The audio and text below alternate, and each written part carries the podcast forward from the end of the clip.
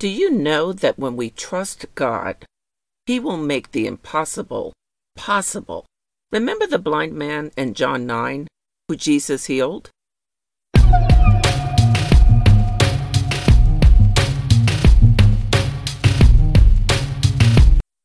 Hello, everybody. This is Sharon from In Sharon's Heart, and welcome to today's devotional for Wednesday, February 21st, 2018 which also coincides with my latest In Sharon's Heart blog post.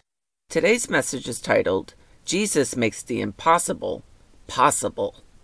The story was in the book of John 9, and verses 1 through 7 go like this Walking down the street, Jesus saw a man blind from birth.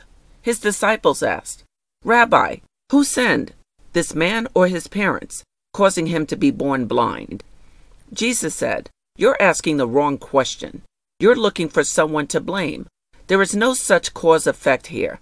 Look, instead for what God can do, we need to be energetically at work for the one who sent me here, working while the sun shines. When night falls, the workday is over.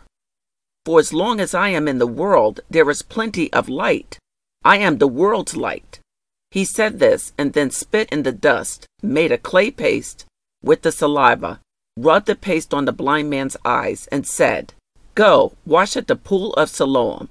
The man went and washed and saw. The man was now able to see. He was no longer blind.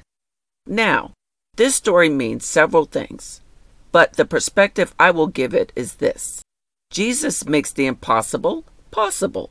It's as simple as that. It doesn't matter what man says. The question is, what did Jesus say? What would Jesus do? What do you need him for today? Whatever it is, he can perform any miracle you want in your life, and he can do it right now. Do you have faith that he can do it? Because if you do, the doors are wide open for you. Be encouraged in that. The Lord will come through for you. Continue to be encouraged.